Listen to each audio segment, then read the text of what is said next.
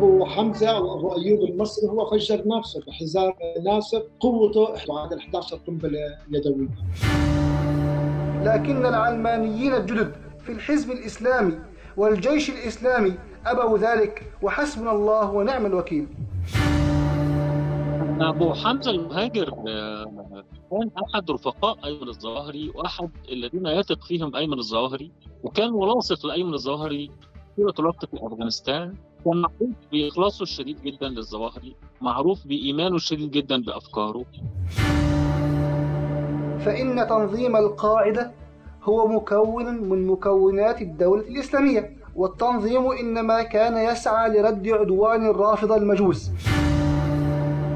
أبو حمزة المهاجر واسمه الحقيقي عبد المنعم عز الدين علي البدوي من مصر، انضم إلى جماعة الجهاد المصرية التي أسسها أيمن الظواهري زعيم القاعدة الحالي في العام ألف وتسعمائة واثنين وثمانين، وكان مساعد شخصي له، وأدرج اسمه في مصر ضمن قضية العائدون من ألبانيا، وتنقل بين أفغانستان والعراق واليمن، وتخصص في صناعة المتفجرات. في العام ألف وتسعمائة وثمانية وتسعين دخل اليمن بجواز سفر مصري مزور باسم يوسف حداد لبي، وتزوج من امرأة يمنية. في حدود العام ألفين واثنين دخل العراق وشارك في تأسيس تنظيم القاعدة في بلاد الرافدين، والتحق بشبكة الزرقاوي وكان مساعداً له، وأصبح زعيم تنظيم القاعدة في العراق خلفاً للزرقاوي في يونيو ألفين وستة. بعد مقتل الزرقاوي بفترة وجيزة أعلن في أكتوبر عن تشكيل حلف المطيبين، وهو ائتلاف ضم الحركات والمنظمات والجماعات المسلحة من بينها تنظيم القاعدة في العراق إلى إطار مجلس شورى المجاهدين، والذي لعب المهاجر دور رئيسي في تشكيله. وبعد يومين فقط تم الإعلان عن تأسيس ما سمي بدولة العراق الإسلامية، اللي كان معقلها مدينة الأنبار العراقية، واللي وضع لها عبد المنعم البدوي وزارات ودواوين. حينها أعلن مباشرة أمير القاعدة أبو حمزة المهاجر في شريط صوتي بيعة وسمعة وطاعة لأبي عمر البغدادي واسمه حامد خليل الزاوي، ونصبها أمير، وحل تنظيم القاعدة رسمياً لمصلحة ما سمي بدولة العراق الإسلامية، وتولى المهاجر فيها منصب وزير الحرب ونائب أول للأمير الجديد أبو عمر البغدادي. أيها المجاهدون في أقطار الأرض، إننا اليوم نعلن انتهاء مرحلة من مراحل الجهاد وبدء مرحلة جديدة هامة نضع فيها أول لبنة من لبناتها لندشن مشروع الخلافة الإسلامية الهاشمي القرشي الحسيني النسب أمير المؤمنين أبي عمر البغدادي. بايعتك على السمع والطاعة في العسر واليسر والمنشط والمكره، وأثرة علينا وألا ننازع الأمر أهله، وأن نقول الحق حيثما كنا، لا نخاف في الله لومة لائم، معلنا ذوبانا كل التشكيلات التي أسسناها بما فيها مجلس شورى المجاهدين، وبالنيابة عن إخواني في المجلس تحت سلطة دولة العراق الإسلامية، واضعا تحت تصرفكم وإمرتكم المباشرة اثني عشر ألف مقاتل هم جيش القاعدة، كلهم قد بايعوا على الموت في سبيل الله، وأكثر من عشرة آلاف لم تستكمل عدتهم المادية، أعينهم تفيض من الدمع حزنا ألا يجدوا ما ينفقون. لم يكمل فقط أبو حمزة المهاجر ومعه أبو عمر البغدادي نهج الزرقاوي، بل كانت حقبة ما سمي بدولة العراق الإسلامية في عهدهما أشد عنفاً وأكثر تطرفاً سياسياً وطائفياً، مع الاتجاه أكثر إلى عرقنة التنظيم، حيث هيمن المكون العراقي على مفاصل باستثناء المهاجر اللي ساهم في تشكيله وإدارته. لم يكن المهاجر مجرد شخصية حربية، ولكن أيضاً تولى مهام التنظير الأيديولوجي والإفتاء، وأصدر العديد من المؤلفات الشرعية اللي لا تزال حتى اليوم مرجعاً للنسخة الثانية المطورة من تنظيم الدولة داعش. كان من بين مؤلفاته الدولة النبوية، ونشرته مؤسسة الفرقان في العام ألفين وثمانية، واللي نظر فيه لفكرة إقامة الدولة الإسلامية وصولاً للخلافة، وإن كانت هذه الدولة هشة وضعيفة، وهنا نكمل حكاية أبو أيوب المصري أو أبو حمزة المهاجر الذي وضع أسس تنظيم الدولة داعش. أنا هدى الصالح وهذا برنامج جماعات. معنا في حلقتنا اليوم الصحفي الأستاذ صلاح الدين حسن من مصر والمتخصص في شؤون الجماعات الإسلامية. حياك الله أستاذ صلاح. أهلا بك يا فندم. ومعنا من تركيا الصحفي والمخرج الأستاذ مديان ديرية. حياك الله معنا. وحياك وحضرتك من كتب مؤخرا عن كتاب حول السيرة الذاتية لأبي مصعب الزرقاوي. شكرا لحضوركم. خليني أبدأ معك أستاذ صلاح، وحضرتك كتبت من في حدود العام ألفين وسبعة عشر تحقيق مطول عن أبو حمزة المهاجر. أبي أسألك لو بإيجاز نشأته كيف كانت؟ أنا بس في البداية يا أستاذة هدى عايز يعني أؤكد على نقطة مهمة جدا في التعريف بأبي حمزة المهاجر أو أبو أيوب المصري. كثير من ال... من حتى الباحثين يعني بيخلط بين أبو أيوب المصري اللي هو هزاع أو شريف هزاع وأبو أيوب المصري عبد المنعم عز الدين البدوي. في مشكلة، عبد المنعم عز الدين البدوي اكتسب شريف هزاع في اليمن وسلبها منه، أصبح اسمه أبو أيوب المصري. وبالتالي هناك كثير من الباحثين حتى مواقع الإنترنت، حتى شبكة ويكيبيديا وكثير من المواقع الجهاديين خلطت في المعلومات بين شريف هزاع وبين عبد المنعم عز الدين البدوي. عز الدين البدوي لم يلتحق بتنظيم القاعدة في اثنين وثمانين وكان صبي، ما زال صبي صغير في سنة ألف وتسعمائة واثنين وثمانين، والتحق بالتنظيم سنة ألف وتسعمائة وتسعين أو اثنين وتسعين، والتحق شابا صغيرا كان عنده تقريبا اثنين وعشرين عاما. آه من التحق بالتنظيم آه ألف وتسعمائة وثمانية وثمانين كان شريف هزاع. آه من ذهب لتع... لي... لي... ليتعلم العلم الشرعي في اليمن وغيره كان شريف هزاع وليس عبد المنعم آه عز الدين البدوي. عبد المنعم عز الدين البدوي في تنشئته هو آه من قرية في آه الشرقية وهي شمال القاهرة. آه كان طالب أو شاب صغير جدا، كان منطويا شابا مهذبا في قريته. والده في بعد حصوله على الثانوية العامة حاول أن يدخله كلية الشرطة لكنه فشل في ذلك. في عام ثمانية وثمانين كان التحق عبد المنعم البدوي بكلية التربية في جامعة الزقازيق، وكان يبدو عليه آه يعني سمات التدين، كان متأثرا بالشيخ كشك، وكان آه يعني يخطب على المنبر ويخطبه، كان أمل إلى الذهاب إلى المقابر، الجلوس بين الموتى. آه كان شخصية منطوية لحد ما وشخصية آه مهذبة لحد ما. هكذا فجأة في في عام ألف وتسعمائة وتسعين أو واحد وتسعين على الأربعة تسعين أو واحد وتسعين سافر عبد المنعم عز الدين البدوي آه آه لم يكن أحد آه يدرك أو يعلم من الذي جنده، لم أحد لم يكن أحد يعلم في أسرته أو حتى في قريته آه إلى أين سافر تحديدا، أين اختفى تحديدا. لم يكن أحد لديه علم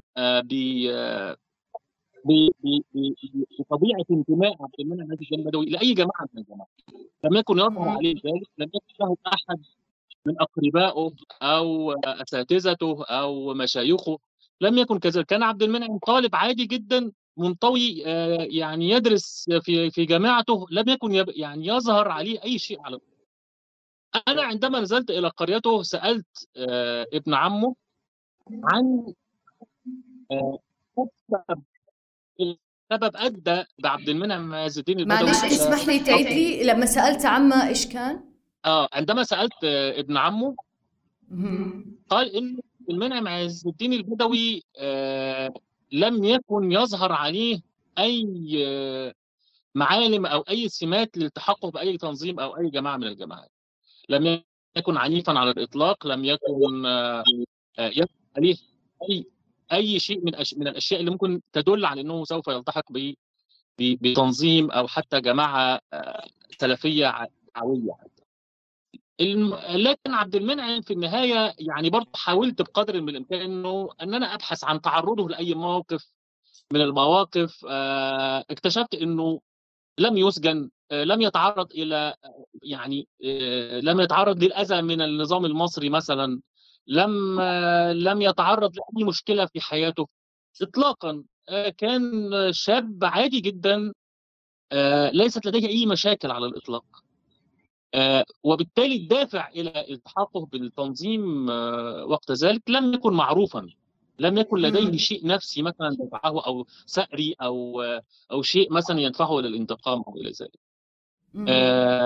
وعندما سافر عبد المنعم عز الدين البدوي سافر كان قاصدا أفغانستان، يعني سافر إلى المملكة العربية السعودية بحجة عمل العمرة، ومن هناك توجه إلى أفغانستان في سنة ألف وتسعمائة وتسعين.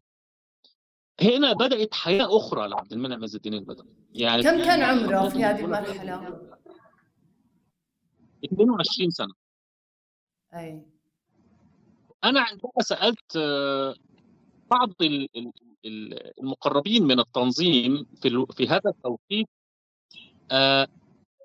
قالوا إنه أيمن الظواهري في هذه المرحلة كان يحاول تجنيد بعض الأشخاص اللي مش عليهم رصد أمني، اللي اللي الأمن المصري غير منه قوائم من قوائم الاستخبارات. كان من ضمنهم عبد المنعم عز الدين البدوي. لم يكن لديه ملف أمني إطلاقا، لا لدى الأجهزة ولا لدى أي استخبارات أخرى. هذا ساعد عبد المنعم عز الدين البدوي في التخفي حتى قتل، يعني ساعده في حرية الانتقال والحركة، ساعده في تنظيم تأسيس التنظيم. لم يكن لد... لم يكن أحد يعرف عنه شيء إطلاقا، يعني آه لأنه خرج من مصر وهو غير آه يعني ليس آه لا أحد يمتلك عنه معلومات، أو لا أحد آه يعرف طبيعة انتمائه أو توجهه. طيب الحين بالنسبة لي يعني هو خرج أنهى إيش في الجامعة؟ إيش اللي درسه؟ خرج خرج من كلية التربية، من مم. كلية التربية جامعة الزقازيق. خرج من الفرقة الثالثة، يعني لم يكمل تعليمه للنهاية. أستاذ صلاح، أنت كنت ذكرت بأن هناك علاقة بين أبو حمزة المهاجر وإبراهيم محمد صالح البنا، وأنه هو اللي لما كان في اليمن نجح في تأسيس جهاز استخبارات للقاعدة، وكان ذكر على أن البنا وفي أحمد بسيوني دويدار كانوا كلهم في قضية العائدون من ألبانيا. هل عبد المنعم نفس الشيء كان اسمه ضمن قضية العائدون من ألبانيا؟ قضية العائدون من ألبانيا ذكر فيها عبد المنعم عز الدين البدوي كآخر اسم في ذيل القائمة، في ذيل القائمة. لم يذكر أمام اسمه أي معلومة على الإطلاق، ذكر اسمه فقط. يعني في قائمة الاتهام كان هناك أعضاء كثر في في هذا التنظيم. آخر اسم ذكر هو عبد المنعم عز الدين البدوي دون أن يذكر أمامه اتهام معين، اسمه فقط ذكر في القضية. آه، لم يكن أحد لديه معلومات عنه، لم يكن لديه حتى لدى السلطات المصرية لم يكن هناك معلومات عن اسمه، ذكر فقط، لكنه لم يكن هناك معلومات عن عبد المنعم عز الدين البدوي حتى عام تسعة وتسعين. في في في في عام ألفين وسبعة عندما أصدر عز الدين البدوي بدأ في إصدار تسجيلاته الصوتية، اعتقادي أن الأمن المصري قد توصل كان قد توصل إلى هويته، لكن لم يعلن أو لم يعلن عن ذلك حتى عام عشرة. لم يكن لدى أحد معلومات عن عن عبد المنعم عز الدين البدوي. عندما أعلن في هذا التوقيت رئيس الوزراء العراقي عن الضربة التي استهدفت أبو أيوب المصري وأبو عمر البغدادي، ذكر أن أيوب هو شريف هزاع، ولم يكن كذلك، لم يكن هو شريف هزاع، كان عبد المنعم عز الدين البدوي. من أعلن عن هوية حمزة المهاجر كان زوجة شريف هزاع، لأنه زوجة شريف هزاع خشيت عليه وهو في السجن أن يقتل، فأعلنت عن وجود شريف هزاع في السجون المصرية، وبالتالي خرج منتصر زيات منتصر زيات وكان محامي الجماعات الإسلامية في هذا التوقيت، وأعلن عن أنه شريف هزاع في السجون المصرية، وأن أبو أيوب المصري هو عبد المنعم عز الدين البدوي. أيوة. وليس هنا يجب أن نعلم أنه عبد المنعم عز الدين البدوي تقريبا طاف على معظم الدول العربية. يعني عبد المنعم عز الدين البدوي آه ذهب إلى الإمارات، ذهب إلى المملكة العربية السعودية، ذهب إلى اليمن، ذهب إلى السودان، ذهب إلى أفغانستان مرتين. الهجرة الأولى في ألف وتسعمائة وتسعين، وبعدها انتقل إلى السودان، ومن السودان إلى اليمن. وفي اليمن قابل مجموعة اليمن اللي هي الأساسية البنا وغير، وقام بتأسيس جهاز مخابرات اليمن. وقام عبد المنعم عز الدين البدوي كان جواز السفر اللي هو يوسف حداد لبي، بمقتضاه تزوج من حسناء اليمنية، ولكن لم يكن أحد برضه يعرف عنه شيء في هذا التوقيت. ثم هاجر بعد تمكن الطالبان من أفغانستان، هاجر مع قادة أيوة. القادة إلى أفغانستان، وهناك التقى بأبي مصعب الزرقاوي، طيب. والتحق بمجموعة في هرات، ثم بعد ذلك انتقل إلى إيران، ومن إيران إلى أوكي. شمال إيران. أستاذ صلاح اسمح لي أبغى أنتقل للأستاذ مديان. أستاذ مديان حضرتك أنت كان عندك وجهة نظر في موضوع الاسم أبو أيوب المصري وعبد المنعم بدوي، هل في نفس الإطار اللي الأستاذ الأستاذ صلاح تكلم فيه أم شيء آخر؟ لا، الحقيقة أنا أحب أن أنوه هنا إلى الخلط المتداول بشأن شخصية أبو حمزة. بالحقيقة هو نعم أبو أيوب المصري، واسم الحقيقي أبو أيوب المصري لسبب واحد، هو ابن البكر أيوب وابنته مريم، له اثنين من حسناء اللي هو، وطبعا ذكرناه بالكتاب إذا طبعا أنت قرأت هذا الشامل. وهناك له من إسراء أيضا ولدين. هو اللبس اللي حاصل بهذا النطاق، ولكن هو نعم نستطيع نقول إنه هو أبو أيوب المصري بحكم إنه ابن البكر أبو أيوب. لكن اسمحي لي أن نتداول المعلومات أنا وضيفك حول أبو أبو حمزة أو أبو أيوب. الحقيقة هو تأثر بالخطاب الديني اللي كان موجود في الوطن العربي، وخصوصا في في مصر، واللي كان على رأسه الأزهر الشريف في معاداة السوفييت، وتأثر كمثل أبو مصعب الزرقاوي في الخطب عبد الله عزام. هو أقام فترة في في أفغانستان، أقام في عدة مناطق في أفغانستان، ومن ضمنها هو اللي ذكره ضيفك الكريم معسكر هيرات. لكن هو أكثر الأشخاص بتنظيم القاعدة اللي عادوا إلى بلاد الشام والعراق بالتحرك، وذهب إلى الأردن وذهب إلى عدة دول في المنطقة وخصوصا سوريا، وأقام فترة ما يعني أكثر من شهر في منطقة اسمها سرمدة في سوريا. لكن وجوده باليمن كان وجود مهم، ولا أعتقد أن هناك البنية الجهاز الاستخباري اللي موجود باليمن لتنظيم القاعدة. هو كان أكثر أكثر من العمل التنظيمي، كان عمله شرعي ودعوي أكثر من العمل التنظيمي بخصوص العمل العسكري أو الاستخباري أو الأمني. هذا ما ما علمته بخصوص أبو حمزة المهاجر. طب الحين إحنا أستاذ مدين، يعني متى بدأ فعلياً انخراط أبو حمزة المهاجر في تنظيم القاعدة؟ يعني من جند؟ هل علاقة مع أيمن ظواهري مثلا كانت سابقة في مصر؟ هل في محطة معينة ذهب لها وفتحت مع هذه الأبواب؟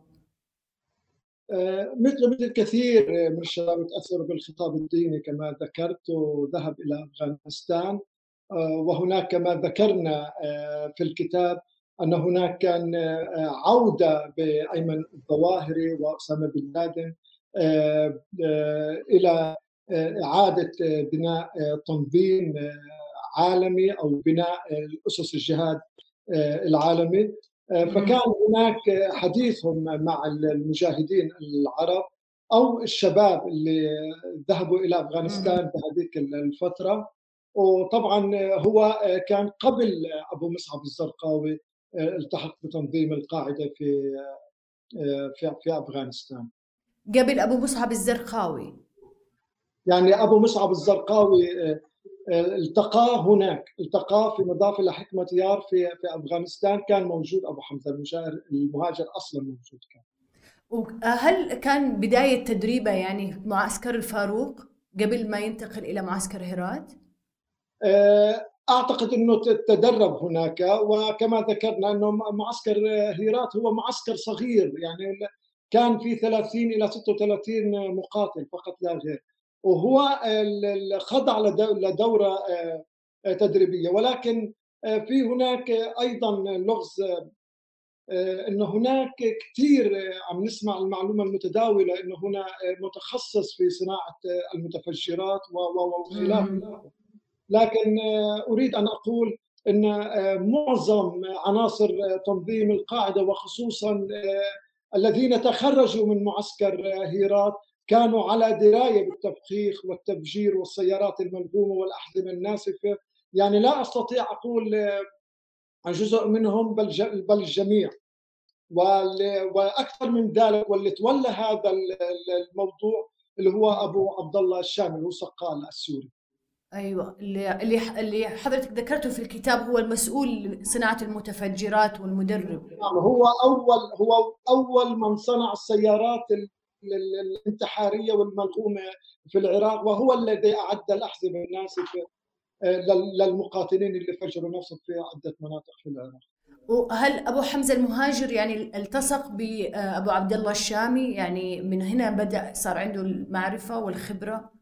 تماماً كما ذكرنا في الكتاب، هناك هناك علاقة وطيدة وعلاقة قوية، بحيث أن المنازل كانت في العراق كانت منازل مشتركة لعائلة أبو حمزة وأبو عبد الله الشامي وعائلة أبو مصعب الزرقاوي. كما ذكرت في الكتاب أن إسراء كانت تقيم لفترات طويلة معهم في عدة مناطق، وخصوصاً بعد ما خرجوا من بغداد إلى الفالوجة، إلى معركة الفالوجة الأولى، وخرجوا من إخراج العائلات من من الفالوجة في معركة الفالوجة الأولى، أيضا عادوا إلى الفالوجة وسكنوا في بيوت مشتركة لفترات طويلة، إلى أن ذهبوا إلى الحويجة، إلى منطقة الحويجة وقرية الرضوانية. بجميع هذه المناطق اللي ذكرناها بالكتاب كان منزل مشترك، وخصوصا أبو عبد الله الشامي وأبو حمزة المهاجر. في كان في لقاء لزوجة، ليست زوجة، شقيقة أبو عمر البغدادي، كانت أم حمزة المهاجر زوجة أبو حمزة عبد المنعم البدوي، كانت تسكن معها في في نفس المنزل. وعندما قبضت عليها القوات الأمنية العراقية تكلمت في اعترافاتها بأن نعم كانت موجودة معها، وهي الآن هذه السيدة حسناء هي اليمنية، هي مسجونة في العراق. صحيح أم تم إطلاق سراحها؟ هو بالغالب إسراء كانت مغادرة، زوجته الثانية اللي هي زوجة أبو مصعب غادرت المكان، اعتقلت حسناء وأولادها في ذلك. هو أبو حمزة وأبو أيوب المصري هو فجر نفسه بحزام بحزام ناسف، قوته إحدى عشرة قنبلة يدوية، تعادل إحدى عشرة قنبلة يدوية. والله أنا ما عندي معلومات سبب الإخراج عن هذا. لا أنا أسأل يعني هل هي لا زالت في السجن لأنه هي صدر عليها حكم مؤبد؟ لا ما عندي معلومات ما عندي معلومات. أستاذ صلاح؟ وفي اليمن معلوماتي أنها في اليمن الآن، ليست ليست في العراق، يعني هي في اليمن الآن، يعني خرجت. لأن أنا في بداية ما يسمى ب حسناء حسناء من العراق، هي خرجت من العراق، ذهبت إلى اليمن. متى يعني؟ بحدود كم؟ عام كم؟ لا أدري، لكن أنا أنا يعني آخر معلومة إنها في في اليمن، يعني لا أدري في أي عام تحديدا.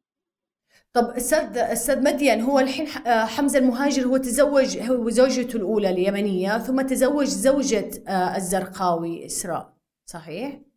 نعم، تزوج زوجة أبو مصعب بعد مقتل أبو مصعب وبعد انتهاء عدة المتوفي. ونريد أن نوضح بعض المعلومات الواردة أو المتداولة، أنه حسناء اكتشفت شخصية زوجها بعد بعد مقتل الزرقاوي، لكن لا، هي هي خطبت إسراء لزوجها، وكانت بمباركة زوجة أبو حمزة، يعني تم الزواج بمباركة زوجة أبو حمزة حسناء، وطبعا رزق بطفلين من إسراء اللي هو علي وإسماعيل. كم عنده من أبناء من الزوجتين؟ عنده مريم وأيوب، ومن مرت أبو مصعب عنده علي وإسماعيل. أه. يعني الحين هي أنت بس أوجز ما ذكرت أن زوجته الأولى حسناء هي التي خطبت له الزوجة الثانية اللي هي يعني أرملة أبو مصعب الزرقاوي. نعم، كما ذكرنا بالكتاب أن هناك كانت علاقة كثير قوية تجمع ما بين زوجة أبو عبد الله الشامي وزوجة أبو مصعب وزوجة أبو حمزة، بحيث أنهم كانوا دائما في بيت مشترك بقيمة. طب هل من خلال كتابتك يعني متابعتك في الموضوع هذا، يعني خلال ما كتبت الكتاب، هل الزوجتين كانوا بعد يعني سنوات التقوا ببعضهم، أبنائهم مثلا مع بعضهم؟ مين يعني وصي عليهم اليوم الآن؟ والله زوجة أبو عبد الله الشامي تحافظ على مكان وجودها في مكان ما في دولة عربية تحت حماية جماعة معينة. بالنسبة لزوجته الثانية أيضا تحافظ على وجودها كمان في منطقة في دولة عربية ثالثة وليس العراق أو سوريا، ونتحفظ على وجودها أو مكان وجودها. هذا بالنسبة للتنتين، أو في سؤال ثالث؟ هي أي الزوجة الثالثة اللي ذكر الأستاذ صلاح إنها موجودة في اليمن. طيب اسمعني، قبل ما انتقل للاستاذ صلاح ابغى اسالك استاذ مديان، ما كيف بدات علاقته بالزرقاوي؟ هل يعني هل في شخص، هل في قصه معينه ربطت الشخصيتين مع بعض بابو حمزه المهاجر والزرقاوي؟ نعود الى افغانستان. في افغانستان كما ذكرنا من خلال الكتاب وكما قرات ان معسكر هيرات جمع المجاهدين العرب، ومنهم من عاد الى افغانستان من الاردن وسوريا، وخصوصا الاردن وسوريا. فهذا المعسكر كانت الاسر ايضا في افغانستان دائما تقيم سويه، او لديهم اجتماعات شبه يوميه بحلقات القرآن الكريم ودروس الشريعة، ومنهم زوجة أيمن الظواهري قبل أن تقتل أم محمد.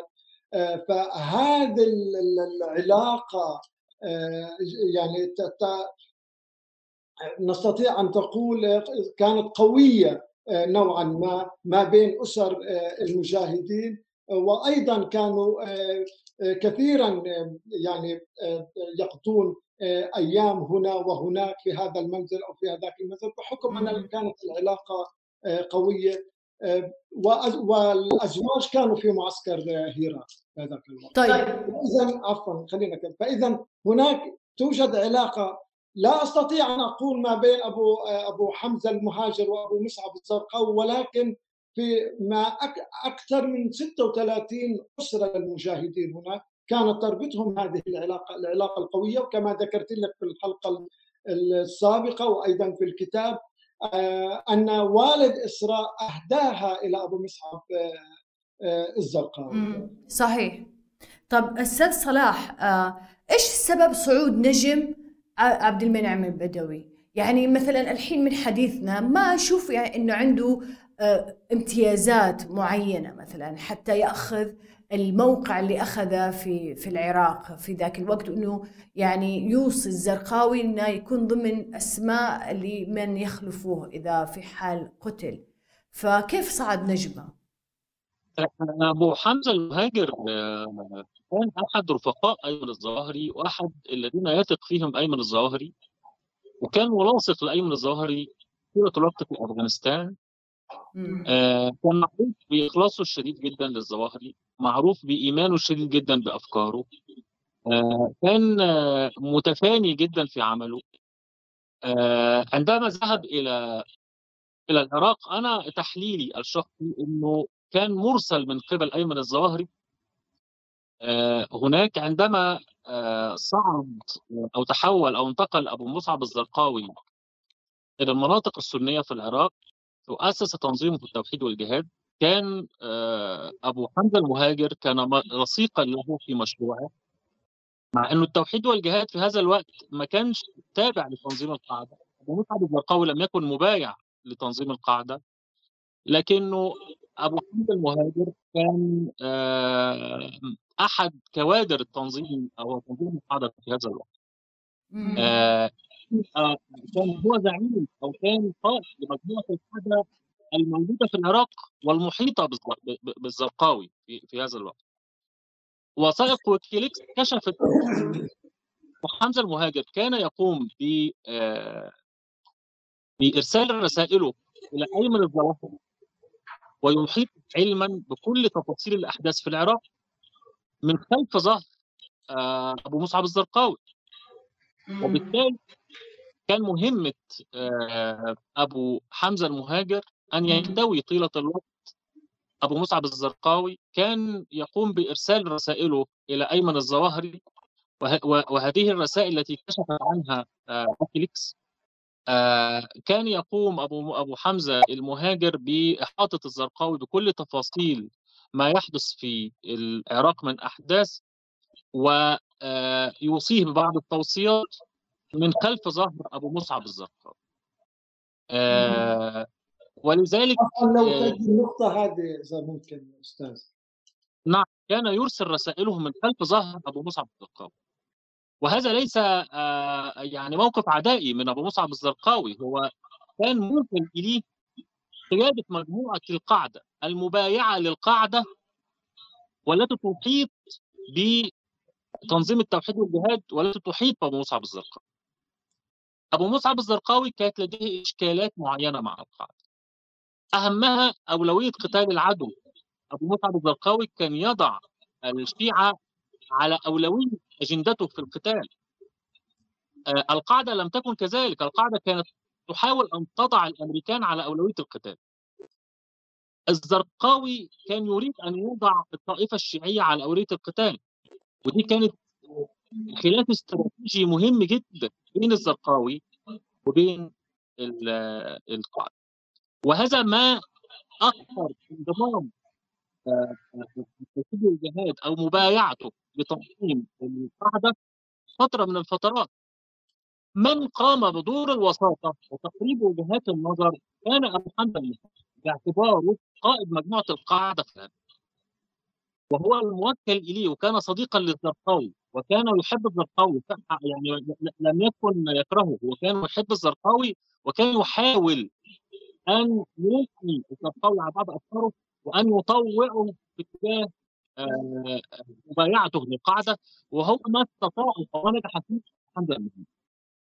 وكانت وبعد ذلك تمت مبايعة تنظيم التوحيد والجهاد للقاعدة، وأصبح تنظيم القاعدة في بلاد الرافدين. وتغاضى أيمن الظواهري وتغاضى أسامة بن لادن عن أخطاء ومشاكل أبو مصعب الزرقاوي، لأنهم كانوا في حاجة كبيرة إلى وجود تنظيم على أرض العراق. الأمريكان كانوا على الأرض، هم يريدون على الأرض، مع أن هذا التنظيم كان في, في وجوده يخالف استراتيجية القاعدة الكبرى وهي قتال العدو.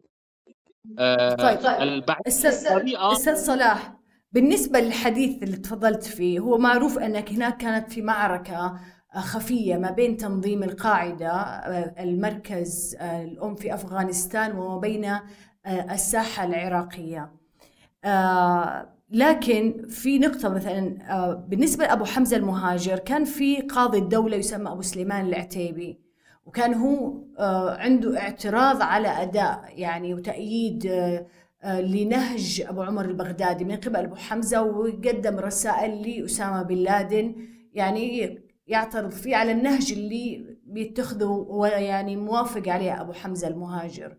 فأقال أبو حمزة المهاجر أقال أبو سليمان العتيبي ووضع شخصية ثانية الجبوري، بغى بس عشان أتأكد، إيه إسحاق الجبوري وهو عراقي. فأبغى أسألك أستاذ صلاح، أستاذ مديان، حضرتك إيش رأيك في النقطة اللي تكلم فيها؟ هل بالفعل كانت هناك أبو حمزة؟ لأن أنا صراحة شفت أن أبو حمزة هو متبني فكرة الدولة الإسلامية في العراق، وهو من أعلنها وهو اللي يجمع الجماعات وأقنعهم في فكرة الدولة الإسلامية. اسمحي لي قبل أن أجيب على هذه النقطة أن أعود لمحاوري في ذكر قضايا مهمة، وبعتقد أن ذكرناها في حلقات سابقة سيدتي العزيزة بشأن البيعة. أولاً البيعة لتنظيم القاعدة، جميع الحركات الجهادية في المنطقة وشبكة الحركات الجهادية في المنطقة معظمها لم تبايع تنظيم القاعدة. هذا البيعة بتنظيم القاعدة غير مهمة وغير أساسية، ونحن تحدثنا عن بيعة تنظيم أو مجموعة الزرقاوي لتنظيم القاعدة في في في أفغانستان. هذه النقطة الأولى. ولكن أيضا يوجد نقطة أخرى، أنه أبو مصعب الزرقاوي كان يتواجد في مقدونيا وبتركيا وسوريا وقت بعد الهجوم الأمريكي، أيضا كان موجود في العراق أبو حمزة المهاجر وأبو محمد المصري وأبو إسلام اليمني، كانوا في انتظار أبو مصعب الزرقاوي، كانوا في انتظار أمير، يعني هو كان أميرا قبل أن يأتي إلى العراق. هذه نقطة مهمة أستاذ العزيز يجب أن نبحثها. طيب بالنسبة بالنسبة لسؤالي، أنه أبو حمزة المهاجر هل هو كان حلقة يعني وصل وارتباط ما بين القاعدة وما بين تنظيم الدولة اللي هي أغلب شخصيات عراقية في الداخل، أم أنه هو انسحب من القاعدة وأصبح يجسد أو يمثل تنظيم الدولة؟ لا سيدتي سيدتي موضوع الدولة هو حلم كان يراود أبو مصعب الزرقاوي، أه و أه بحاجة أن أكون صريح في هذه النقطة بالذات. تفاجأ تنظيم القاعدة بقوته في العراق، لم يكن يتخيل الظواهري أو أبو مصعب أو عناصر تنظيم القاعدة أو قادة تنظيم القاعدة أن سوف يكون لهم مكانة وقوة بهذا الحجم في العراق. كانت هناك مفاجأة، وبدأ الحديث من أفغانستان إلى العراق، إلى شمال العراق، إلى سوريا، بالتمكين في الأرض، تمكين في الأرض وبناء الدولة الإسلامية. فهذا ليست استراتيجية المهاجر ولا أبو مصعب الزرقاوي، إنما هذه خط تنظيم القاعدة. كما كما قلت لك، وجدوا أنفسهم قوة كبيرة بعد أن انضم إليهم الكثير من ضباط الحرس الجمهوري. لا عليك، هذه بأرض المعركة. عجيب والله. هلا رأيت الحور عند تبسم تداف الضجيعة لا تتصمم، والشهد من شفتيها فلعابها خمر. هذه الجرافة ورانا. هذا الجرافة. أستاذ صلاح، إذا عندك تعقيب على هذا الكلام، وأبغى أيضا أسألك بخصوص قصيدة أبو حمزة المهاجر الحور العين في له مقطع وهو ينشد قصيدة الحور العين، هل هو كان يعني بيكتب الشعر، يعني عنده يعني عنده هواية لكتابة الشعر فيها؟ وأيضا سمعت إن في مذكرات، كان يكتب مذكرات، هل هي موجودة أم أتلفت أم إنها يعني فقدت؟ هو ذكر إنه مذكراته فقدت، هو الذي ذكر كان بيدون كل مذكراته في أجندة في القصف أحد القوات الأمريكية للفلوجة. هو كان يعني يقول إنه كان يقفز من بيت الآخر فوجد سيدة فأعطاها هذه المذكرات خوفا عليها، فهذه المذكرات موجودة مع هذه السيدة، يعني فلا أحد يعرف ما في هذه المذكرات.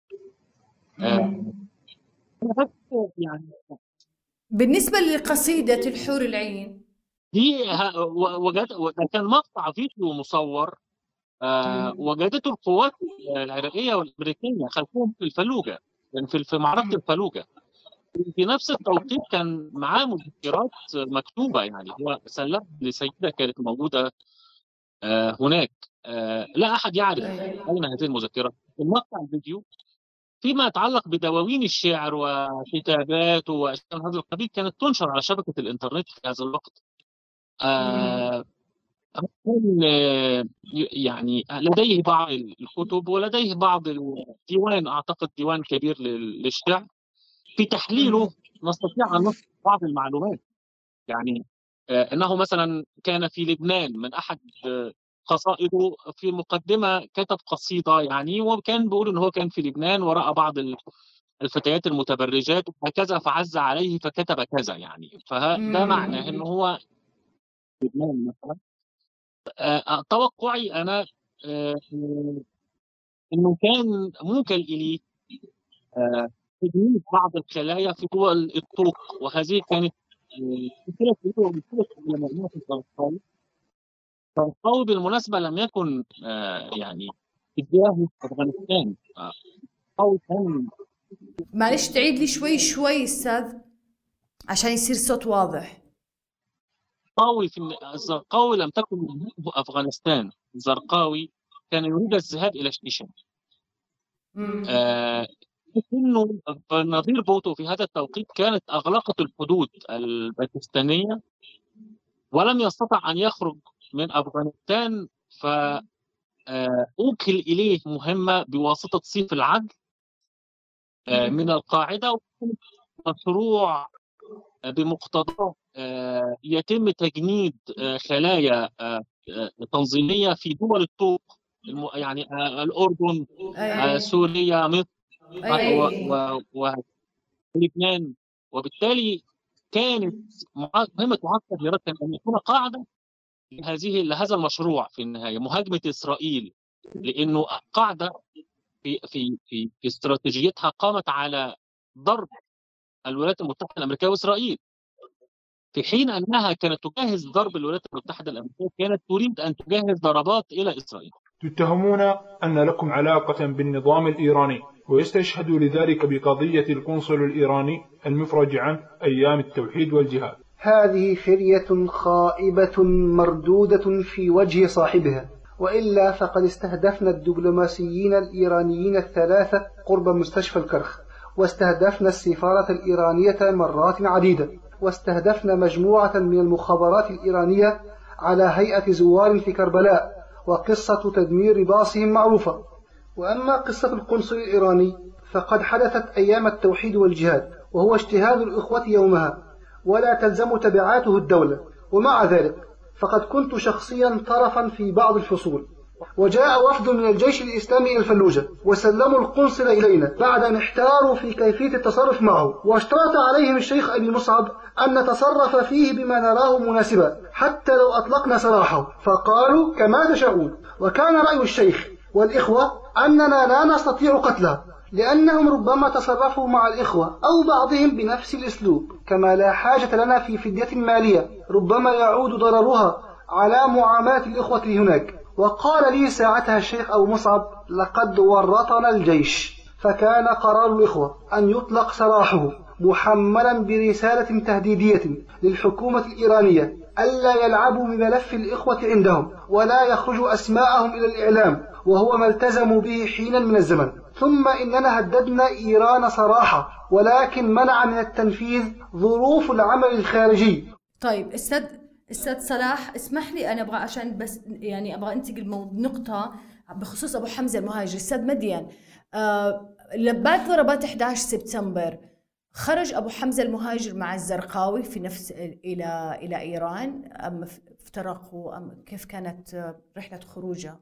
نعم، هو كان موجود في إيران وعاد لإيران بعتقد أكثر من مرتين، أتصور إما مرتين أو ثلاثة، ومن ثم ذهب إلى اليمن إلى منطقة الضالع هناك وأقام في في منزل، ومن ثم عاد إلى شمال العراق وسكن في في منطقة القادسية في في العراق لفترة معينة، والتقى مع العناصر عناصر تنظيم القاعدة، وهناك بدأت النواة الحقيقية لتأسيس لتأسيس التنظيم. وأريد أن أقول عندما نقول تأسيس تنظيم هو تنظيم القاعدة بغض النظر عن الاسم، ولكن الاتجاه والأسلوب والمفهوم والنهج هو القاعدة ببيعة أو بدون بيعة. طب بالنسبة لإقامته في ذيك الفترة، هو تنقل في إيران، هي نفس حركة تنقل الزرقاوي يعني خلال الفترة ذيك للعمل مع أحداث العراق، يعني الدخول والخروج إلى إيران بنفس، كان مشترك يعني في هذا الموضوع؟ آه نعم، يعني تأمل جواز السفر بتصور. آه هناك آه جاء آه شخص من تنظيم القاعدة هنا و إلى تركيا، أنا أقصد تركيا، وهناك استطاع الحصول على عدد من جوازات السفر، وأتصور أيضا من ألبانيا ومن كوسوفو أحضروا عدد من جوازات السفر والوثائق المزورة، ومن هناك ذهبوا فيها إلى سوريا وإلى إلى إلى العراق.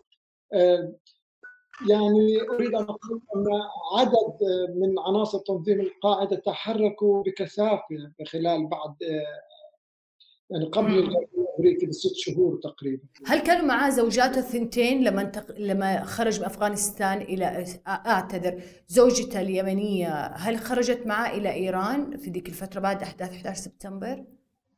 لا، بالتجمع العائلات ما, ما كانت موجودة. هم جمعون في فندق هناك، أعتقد ما كانت موجودة مع تجمع النساء المجاهدين. أي يعني يعني هو قبل هذا غادرت إيران، بس هو كان وقتها موجود هناك في إيران في نعم، ذهب إلى إيران أكثر من مرتين.